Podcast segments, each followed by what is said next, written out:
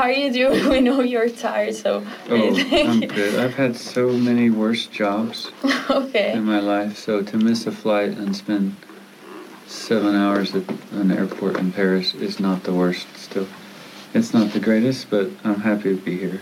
Thanks for having me, and I'm honored that you'd have questions.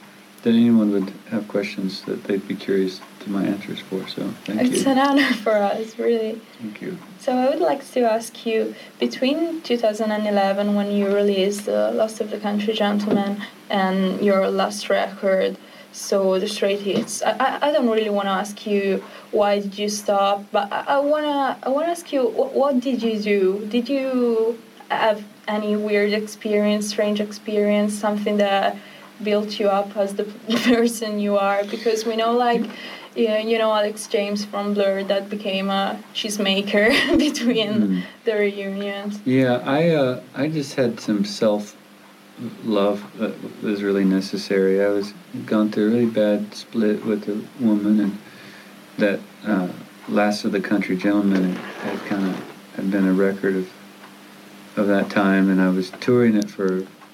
You want to check it and make sure it's going? Oh, I think it's it? it's Okay. great. It's doing great. Um, toured it for a year and a half straight and really stayed maintaining that current of real heartbreak and tragedy. And then after that, I realized I couldn't stay there any anymore, uh, any longer without it doing um, serious damage. So it was really just a road to recovery for the next five years. Um, I moved back to Texas and um, I actually went to some counseling with the ex-wife. It hmm was like two years after we split. We we were really curious as to why two best friends would somehow end up hating them, each other, Mm. uh, or after you pledge your undying love and eternity forever, and then you end up like wanting to kill each other. So we were really curious and, and wanted to not repeat the same things into our next relationship. So went through a couple months of that with her and it was really helpful for both of us, very transformative. Just as far as boundaries and I highly recommend counseling to any couple. they should just start it before getting married like the Catholics do. uh, go to counseling first. Too. Even though you're saying the same stuff you do to each other, but that third party accountability really, really uh, ties the room together. Really helps out quite a bit. There's only bill. The only people that call me are bill collectors. So I don't really just make that call. um, and I did that, and then just self love, choosing things that were really beneficial. I started doing yoga, hmm the really hot one, Bikram yoga, which is really intense. Like a, it's like a sauna. Doing yoga for it's an hour and a half at 40, 40 degrees uh, Celsius. And I I uh, did that for 30 days, and then kept doing it for another for months after, and that really kind of saved my life. I started wearing color which was huge, huge deal for me. I started to dance, which I had never done before. I turned 40 and I had never really danced, so I started uh, doing the Texas two-step, and I'd done that the last few years, and it radically changed my life and helped um, bring a lot of joy. It's really in-depth discovery you've done. It's great to have between. Yeah, and I, I mean, it was. I the music has never been a career for me. It's always just an art for art's sake. So I mean, I took a few jobs in between, you know, just to because what I do is just uh, a pretty niche boutique stuff. So construction and other odd and end jobs just to pay the bills. But that work on the inward journey was the most most important, and just choosing things that we're on a different path than before of not say self-destruction but the inward just to kind of moved outward and eating vegetables you know, smoothies and got really onto it. It's a great thing to do. stuff but to it- drink yeah. vegetables. and I tell you, it really, it's a cliche, but diet and exercise, But this eating veggies for a couple of months radically changed my disposition and um, my depression and suicidal thoughts and stuff. It really cleared up, and that's pretty much it for the last seven years. Wrote this record as a exercise just after spending a couple months on another batch of songs that I carried around for a decade. I, I needed something fun and silly and frivolous. And I always write what's in front of me. Mm-hmm. And uh, this was more as just a practice, you know, Mhm. something lighthearted that was silly, and fun, you know, almost just to burn down the old weight of the heavy introspection and things. I was not expecting this answer, so thank you for sharing. My really. pleasure. Thank you for asking. I'm honored again, as I mentioned, to be asked that people would care. Uh, thank you, Paul. Thank you, Alex. And I feel that your records are really different one from each other, and you can explain why. And I think that people don't really want to label themselves, and musicians especially, they don't want to, you know, talk about the music genre they they're playing because I think it's a fluid concept, like music genres and things like that. But I would like to ask you if there is a, a record or a song that you feel that explains the most what you want to do with your music and what you want people to perceive. Well, I'd say that we were talking. You and I were talking about David Bowie, how you're a big fan, and this is the last time I was in um, Bologna was uh, played and not to see the David Bowie exhibit, but maybe his, his song changes. You know, ch ch changes. I always like artists that keep you, you guessing that you have no idea, literally no idea what's going to come next. And that's always been exciting for me. It, it would have been selling out for me to put out the same like another Last of the Country Gentlemen, even though I have tons of those songs, plenty of those songs. Uh, but it would have would have been disingenuous to my own personality to to do that now. I really needed just to burn down everything that was before, and um, and I did it. and totally burned it down. It's great. And you're really chatty during your shows, and um, Sorry about that. no, it's a great thing to goes on and experience being. Yeah. being in a concert and having people really talking to you. But is it a thing that you just want to do, or is it it's a thing that's it's art for it's hard to do, and you just want to do it because you feel it's it's a better thing to do for the people that is just attending your shows, or is You just how you I, are? I don't know. It was all like I had ten years there between Lift to Experience and then the solo record where I was just walking the earth, wandering and playing solo guitar and doing it as performance art. You know, I didn't want to be part of the hmm system or put out r- records that where people kind of owned you. I just wanted each one to be totally different and spontaneous and really feel off the crowd and what they needed to hear. A lot of the talking is just it's different show to show. Kind of intuitively feeling what what someone in the crowd needs to hear, and sometimes it's for me, but uh, a lot of times it's it's just a gut gut thing to to go with, and sometimes it's just nervousness or to segue something or get the vibration across to where it kind of tunes the person to be a receptacle or be able to receive the, the song, you know, in a way where their guards are kind of get down. But I don't know. I should probably think about more what I say before I say it. I might it's get a really further, spo- further spontaneous results. thing, so it's My buddy said one time he saw me years ago. He's a dear friend. He said he saw me over here because I don't I don't have I don't play in America. I don't have crowds or anything. I'm just like a dude. They still don't. Kind of, you make a living doing this.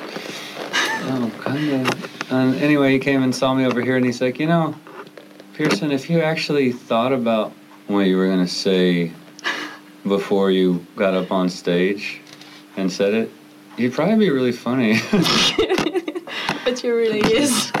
But, oh, that was pretty good. But I'm starting to think more about it. But um, I- Please don't. really, always- please yeah, don't. not- there's no five-year plan here. Like, I don't know what's going to come out of my mouth each time I get up there. So, and it could be good or bad, and that's the kind of exciting thing for me, not the not knowing what's going to happen. Sometimes it's good, sometimes it's great, sometimes it's not so great. Um. Yeah.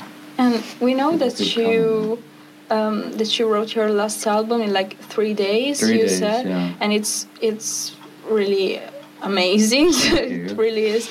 And do you have any piece of advice for people that would like to, you know, start making music or start just saying the things that they want to say? Because I think it's kind of hard just to start doing that.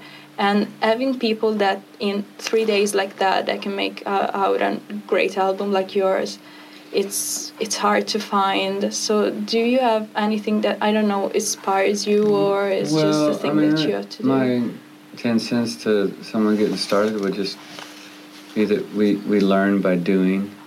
And just do it and do it and do it and keep keep doing it. This that exercise was one I had done ten years prior, where I was trying to see how how quickly I could write a, a record, a good one with good strong songs, and I did it in a week, you know. And it had been ten years, and I thought, oh, I wonder if my time has improved in that of just as craftsmanship. And so I felt like it, you know, got a little quicker, I guess, but I probably should have spent three more days on it. that wasn't the essence of it. I wanted it to be really fast and silly and, and stuff. But I think usually two months is about the right, two to three months is about the right time for on a batch of songs if, if you've Mhm. got the time to really devote. But anyone that's getting started, just listen to as much as you can. And knowing what sucks and doesn't suck, if you know it's not good, then you're probably got a chance of ending up Mhm. doing something. Because like if you write something, you go, "That's not any good." Trash it away. Rip it up and start again. You know. Mm. Um. Up and start it again. yeah. Um. So just doing, doing, doing the whole ten thousand hours thing. I could write a record in three days, but that's that doesn't count the last twenty years of of actually doing it. You know. So like any any craft, you know, you get quicker at it. And if you do something long, that's all the line I like to say. If you do something long enough, if you spend spending enough time doing something for long enough, eventually you'll stop sucking at it. Finger crossed about that. Usually, eventually, like okay, I'm not as bad anymore. And you still confront them with the same every time you sit down and you write and you spend a day there. Like, man, have I ever written anything that that didn't totally suck? You know. and then like, and then you have a day that's good. Like, okay, I'm doing okay. And then you just keep working, work, work, work. And connected to your answer, do you have any musical suggestions? Something that has been released recently, or something that you're listening to this time of the year? I don't know. That you think? Um, something new. I don't know. Something that is worth listening to. I don't really listen to anything. I really don't. You know, I stopped years ago. I go to see live stuff. And at Just festivals, books, go uh, films, stuff. something. Yeah, man, I love Netflix. I watch Netflix for days and days and days. There's a little series called Patriot that's on Netflix or Amazon. Patriot. Patriot, not The Patriot, but Patriot. It's two seasons. It's about an American spy who's my age, who's based in Europe, and he's he's also a singer songwriter. Okay. He starts breaking down from the pressure of having to do all this spy shit, like going in and kill these people, and he starts writing these confessional songs and playing them in coffee shops in Amsterdam. and it's really, it's really touching. Uh, it's on Amazon Prime, and it's super. It's not It's sponsored. really tasteful. I don't know how it got made because it's two left for the right and two right for the left, but they're really art, artfully done, you know. Mm-hmm. Um, but with more conservative constructs. Anyway, that, that was that was really good. There's there's a new one on Netflix called Maniac. Uh, with that kid, Ju- uh, Jonah Hill, Mm. um, the young American actor usually plays dumb comedy. He's a really big kid, and then he lost like hundred pounds, and he's playing a really serious role across from Emma Stone. And it's really touching. His he's there's I think eight episodes, and it's one season and it's done, but the attention to detail on that is really good. I like that. And it's fun. You know, you eat them like candies. As soon as you finish, you just start over and watch it again, and you'll catch all the details and stuff. But he did a really good job. Not every episode's incredible, but, but there's there's some moments in there where It's worth. really really cool. Yeah. And all the it's like this retro future thing, the way they shot it. Hmm. Which is pretty neat. I love long form television. I think there's so much it's there's such a new new form for us where we can follow these arcs of characters for a long, long time visually and see them transform. And it's just good for mankind to learn not to judge anyone, you know, that we're all doing the best we can with what we've been given and the light that we have and so depending on our physiology and the right amount of hugs and parenting and diet and exercise all that stuff. It's complicated, but yeah, that was that was really cute. I like that. I'll take notes of your There's a girl, suggestions. Jess Jess Williams, Jess Williamson. She's a Texas girl. I heard her record. It's really good. Just heard it once, but um, I know her a little bit, and I went to see her. Like, oh, that's really good. It grows on you. Jess Williamson. Um, yeah, that's all I know. I really don't listen to to stuff. It's a shame. It just music just doesn't. It dried up a long time. So thank you, Ray. Thank you so Thank much you, for your pleasure. time. It's been a pleasure Piacere, having you. grazie, grazie mille.